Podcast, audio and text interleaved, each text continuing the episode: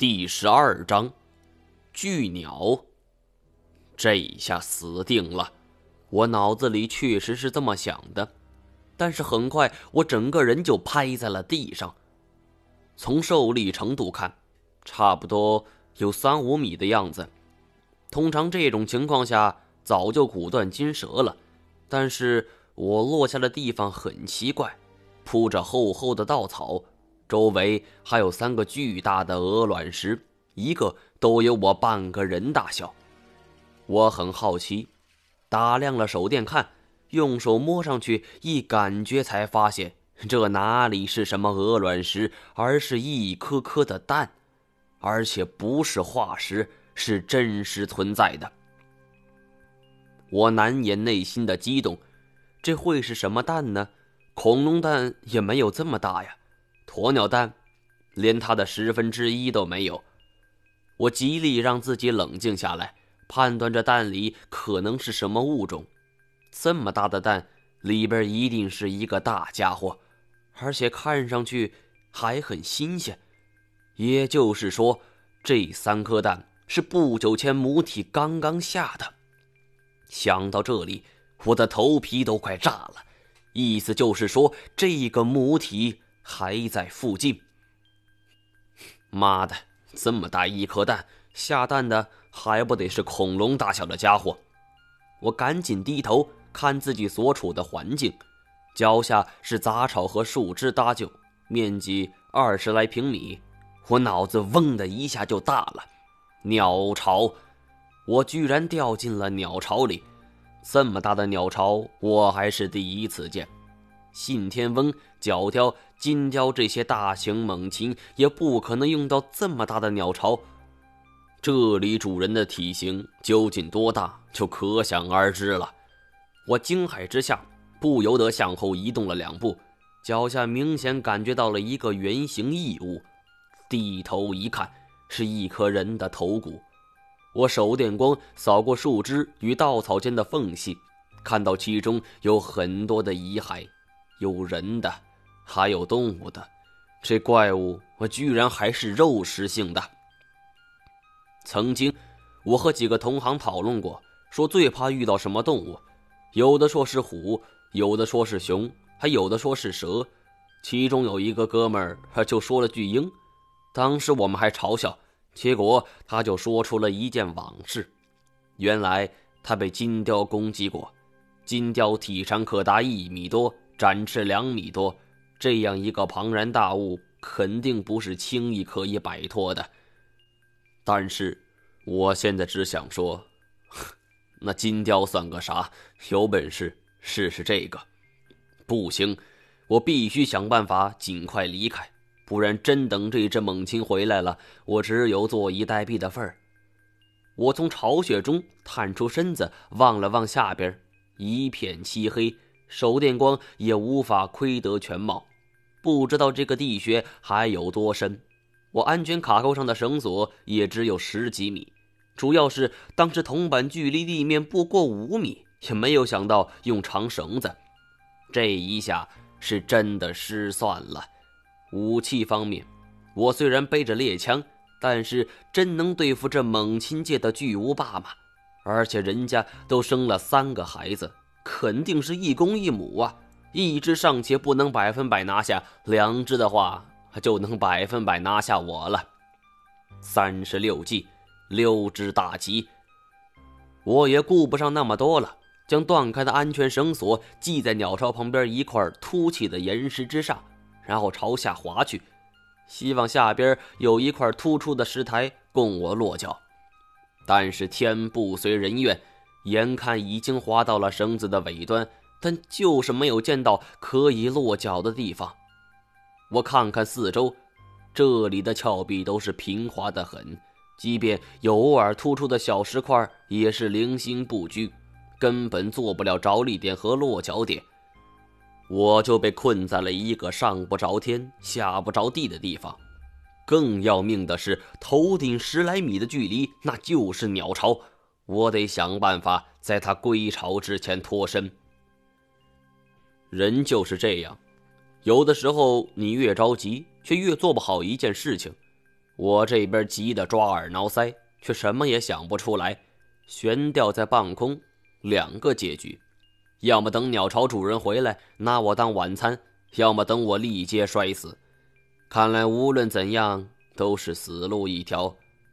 刚才我还在抱怨天不随人愿，似乎就给老天爷听到了。很快，他老人家就满足了我一个愿望。这不，我听到了一阵风声，是呼呼的那种风声，有节奏的。我跟英汉类的猛禽没少打交道，我知道鸟巢的主人回来了。毛爷，您老人家可安好？头顶上传来了一声空旷的呼喊。操！金锁这一嗓子，早不喊晚不喊，偏偏这个时候喊，这不存心置我于死地吗？世间的一切动物，包括人在内。在哺乳期，它们的危险都是成倍放大的。举个例子来说，眼镜王者在孵化期，毒液是平常的三到五倍，攻击频率也会加大。而如今我就在人家巢穴附近，金锁这一嗓子足以引起这大家伙的警觉。毛爷，您倒是应一声啊！我他娘应你祖宗！金锁现在。要在我面前，我非得打死他。紧接着，一股劲风从地穴底部冲了上来，我的身子被风吹得摇摇晃晃，但我还是努力保持平衡，紧贴着墙壁，不敢妄动。也就是一瞬间，我的眼前一花，一道灰白的影子从我身前掠过，停在了我的头顶。我咬紧牙关，不敢叫出声。悄悄抬头望着上边，一个腹部纯白的猛禽在我的头顶盘旋，利爪犹如刀刃一般。但是我不敢抬起手电仔细观察，这么看的话，我根本看不清楚这是个什么物种的猛禽。毛眼，你还在不在呀？金锁又是一嗓子，而猛禽像是锁定了目标，突然一跃而出，向着洞口冲去。我心中大叫不好，这道灰白身影有如闪电一跃而出。我只听到洞口有人大喊：“我操，这是什么东西？”开枪！快开枪！啊！救我！救我！紧接着就是几声枪声大作，洞口乱成了一团。现在是我逃离这儿的最好方法了。可是怎么逃呢？我急切之中也没有太好的主意。只能是再次查看地形，希望能够找到一条出路。然而这时候，我感到一种异样的氛围，我总觉得有一双眼睛盯着我似的。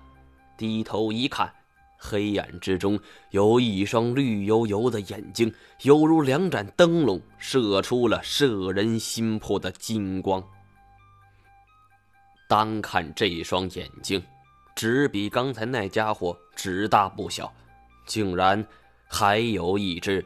我连冷汗都没来得及冒，就感觉一股强大的气流从下而上的吹来，身体完全不受控制，只是安全卡扣紧紧的卡住了安全绳，我的身体随风吹了起来。说句不好听的，我现在就像是一只风筝被放飞了起来。这种超刺激的感觉绝对盖过世界上一切游乐场设施。很快，耳边响过一阵疾风，一只灰白的大鸟从黑暗中飞了上来，巨大的翅膀闪动着，在狭窄的地穴洞口形成了一个明显的涡流。我也是身如柳絮般随风摇摆，根本不敢睁开眼睛，身子撞在了峭壁之上，也得忍着。靠，这叫什么事儿啊？我被一只鸟放风筝玩。巨鸟上升的速度很快，疾风吹得我摇摆不定。如果这种情况下我跟它撞在一起，那必死无疑。想到这一节，我咬紧牙关，双手开始收绳索。越贴近岩壁，我就越安全。呼的一声，感觉像是身边掠过了一列火车。风势停止后，我整个人突然下坠，睁开眼睛，还没来得及缓缓放线，而又感觉绳子一松，掉下去了。那阵风实在是太大了，安全绳断了，我心中叫苦不迭。金锁买的这是什么假冒伪劣产品？真正的硬品牌安全绳可以保证十二级风力不断，而那只不知名的巨鸟无论如何也刮不到十二级风啊！金锁这边偷工减料不要紧，我直接宣告 game over 了。落差距离有多少，我也没算，算出来也没什么用了。然而，就在我都以为自己死定了的时候，突然落在了一个软绵绵、有点腻滑的东西上边，减轻了我很大的冲力。我有点惊讶，难道说这地下还给你准备了一个缓冲带不成？我赶紧用手电扫过去，一看，那顿时胃里就翻江倒海，慌不择路的爬下来，扶着掩体吐个不停。接住我的是一群群死尸。妈的，有几十米高了，有动物的，也有人的，全都汇聚在了一起，好像是巨鸟从地穴口扔下来的。因为日子久了，一些尸体就露出了尸膏尸油，难怪这么软，这么油腻了。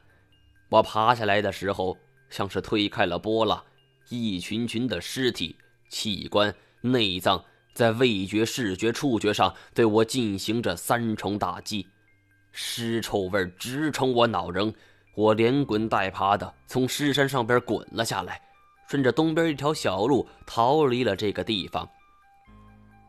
跑了多远，我也不记得了，只是记得当时跑得我上气儿不接下气儿，停下来一呼吸，还是感觉尸臭味很重，又吐了一次，这一次。没东西可吐了，吐的全都是酸水。我内心默念：“妈的，现在才知道电视里边那些丧尸片有多假了。真遇到这种情况，神仙也得吐。”等我弯着的腰终于直起来的时候，感觉腿都软了，走起路来已经不受控制了，歪歪斜斜的。我只能是扶着岩壁慢慢走。这么多尸体聚在一起，这种感觉至今难忘。这个画面对我造成了很严重的心理阴影。这种情况持续了足有半个多小时，我才逐渐平复了自己的心情。举目四望，这里是一条很幽深的通道，有着人工开凿的痕迹。因为看不清前边的路况。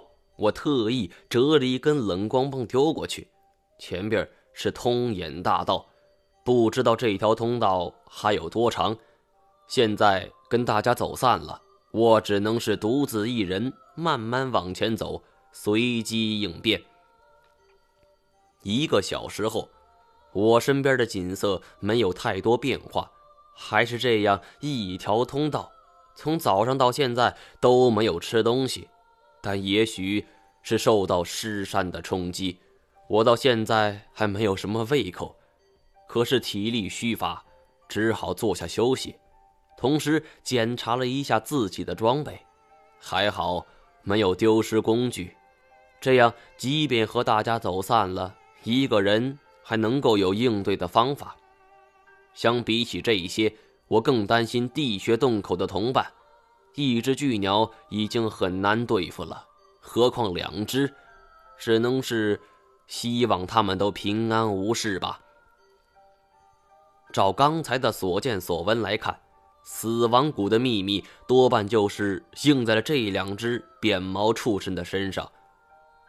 我正思索着今天的遭遇经历时，幽深的通道前方突然传来了一阵笑声。哈哈哈哈！在这样的环境下，着实令人吃了一惊。